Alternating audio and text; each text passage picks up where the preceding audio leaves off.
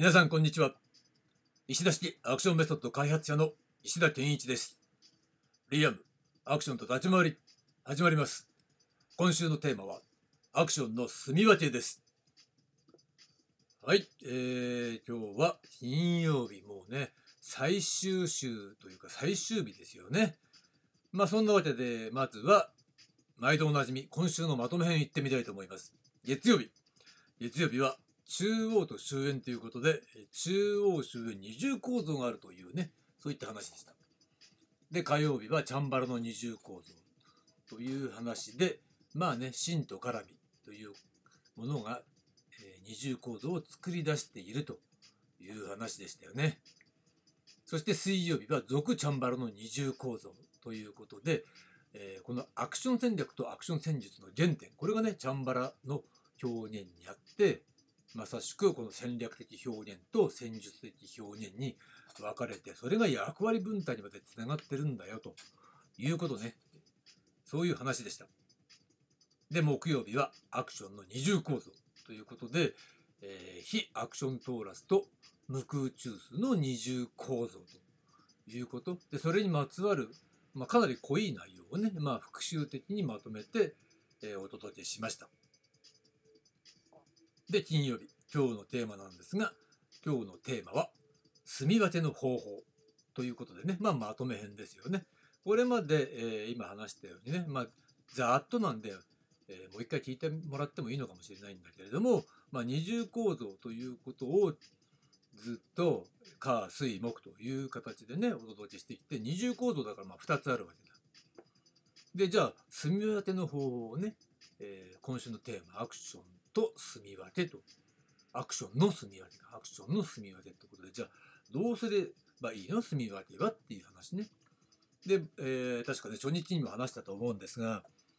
えー、アクションと、例えばアクションとチャンバラっていうものがね、アクション会。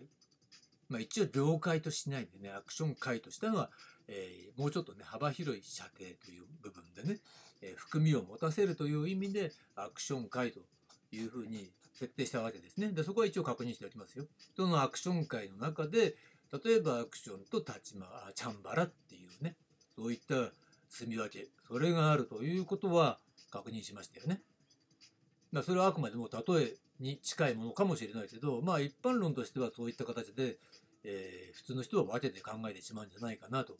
いうのはわかると思うのね。中に入ってみると、いや、実はつながってるんですよ。結構地続きなんですよ。みたいなところもねまあもちろんあるわけだ。だけれどもその辺はちょっと置いとくとして一般論としてアクションとチャンバラという住み分けがあるということになった時にまあじゃあそれとは違ったね住み分けの方法というものを新たに提案しようじゃないかというのが今回のテーマですよね。で先ほど話したように、えー、火水木で二重構造というものについてそれぞれ話してきたんでじゃあその二重構造、えー、3日間でいくつなのってことになるんだけど、まあ、それぞれで1つずつ取り上げだとしても、えー、3つの二重構造があるわけだからということが3つの二重構造。それを2つに分けて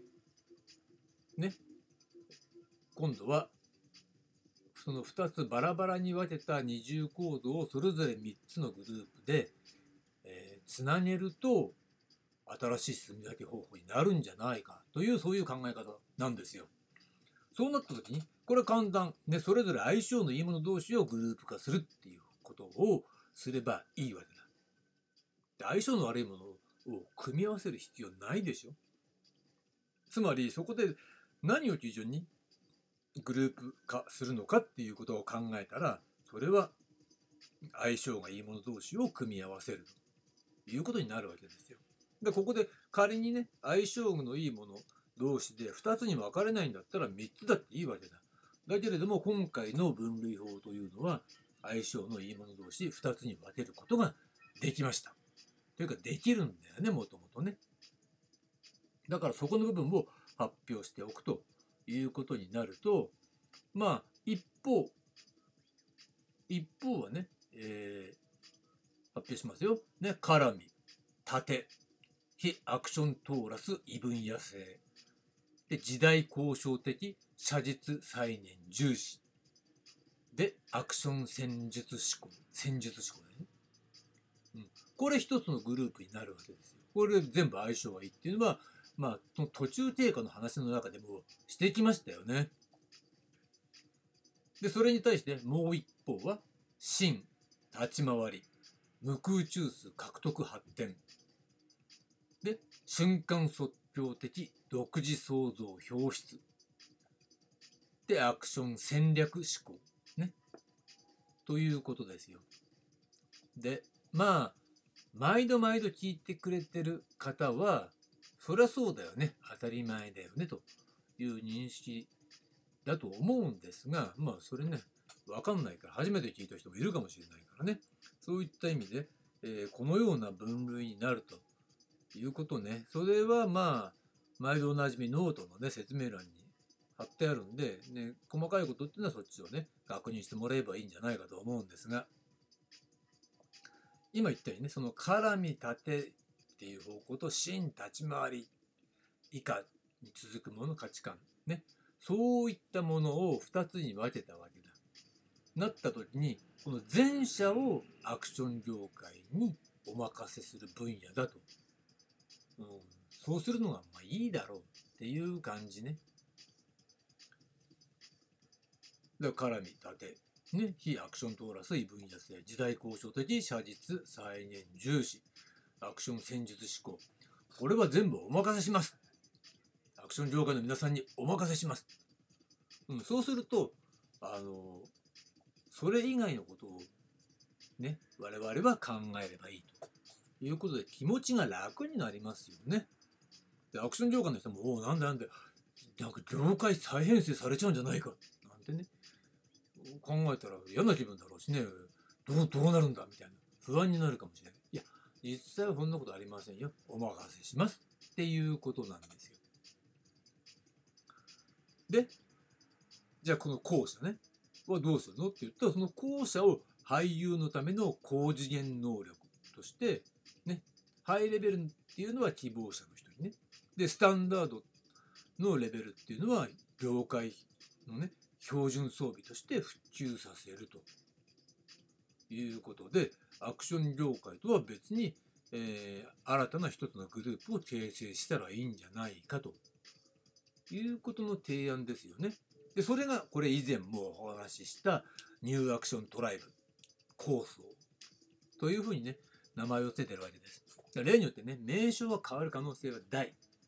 まあ常にあるんですよ。だけどニューアクショントライブって言いやすいからね、なんかちょっとかっこいいんじゃないかなっていうふうに私は思ってるのね。だからまあ気に入っているんだけど、だからニューアクショントライブ構想って思ってもらえばいいわけね。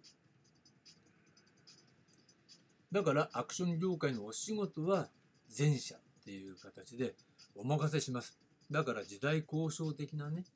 えー、考え方をしてても、ね、写実的な再現が重視大事なんだよって言ってもねどういうふりしていく面白いふりしていくこんなこと考えちゃってすげえだろうとかこういうのやったらすごいよなみたいな考え方ねいいんだよそれはいいやってくださいぜひやってくださいっていう感じねうん、それでいいアクションを作るためのね土台を常にこうキープしててもらえればこちらとしては助かるんですよ。うん、これこそが正しい分業のあり方だというふうに私は考えるのね。だけどあこちら側の領域テリトリーっていうものはこちら側でしっかり管理するので、えー、口出ししないでねみたいなことっていうのもあるよね。もちろんそれはありますよ。だから逆に考えればね、あの、住み分けをするっていう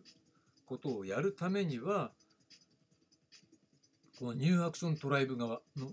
人たちっていうのも自分のパフォーマンスには責任を持ってできるようなそういった能力をきちんと獲得するまであの鍛錬するみたいなことっていうのを身につけるってことは必要だと思いますよ。だけどそれがさっき話したように俳優のパフォーマンスを高めるっていうことにはプラスになるっていうふうに私は考えてるのね。で逆にアクション業界にお任せしますっていう分野っていうのは俳優パフォーマンスとはあまり関係ないですよと俳優パフォーマンスと比べると関係性が低いものをアクション業界にお任せする。俳優業界というか俳優にとって関連関係性の高い能力をまさしく高次元能力として高めてくれるようなものっていうのはじゃあこちら側で引き受けさせていただきますというような考え方だよね。うん、それを強制するわけじゃないわけですよ。何かの業界をひっくり返して団体を作ってみたいなねそんなことやんなくたっていいんだっていうことね。うん、あのきちんと高いレベルのパフォーマンスを体現できるようになってそういった人材そういった人たちが増えてきてそういった仲間同士で価値観を、えー、共にしてで練習してお互いを高め合うっていうことを常にやっていれば、ね、お仕事はその時その時に来たらそれをやると。でその時にベストパフォーマンスを発揮すればいいだけなんだよねっていうそういった状況に持っていけばそれは炭焼きをするとかなんとかとかねうん、そんなことをしなくたって自然とそうなっていくわけなんですよ。うん、というようにナチュラルに、えー、人材をねその育成するというか輩出するというかあの優れたパフォーマンスができる人たちっていうものが増えていくことで、うん、自然といい方向に転がっていくっていう方向に持っていきたいわけなんだよね。うん、そうなった時にやっぱりえー、少なく見積もってもニューアクショントライブに取り組む人っていうのは、えー、頭を使わなきゃならないというね。そういうくくりっていうのは入ってくるだろうなと。身体能力よりも頭ですよ。でなおかつ。うん。必ずしもアクションスターを目指さなくてもいいけれども、えー、自分としては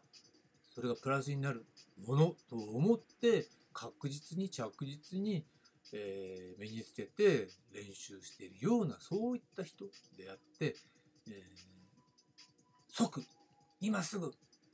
こうなりてえみたいな形の短期的な思考の人っていうのは多分向かないんだろうなっていうことをねなんでかっていうと長くやんないとそういった状況っていうのに変化がつかないからね。あと他人との競争じゃないですからね。っていうようなところ。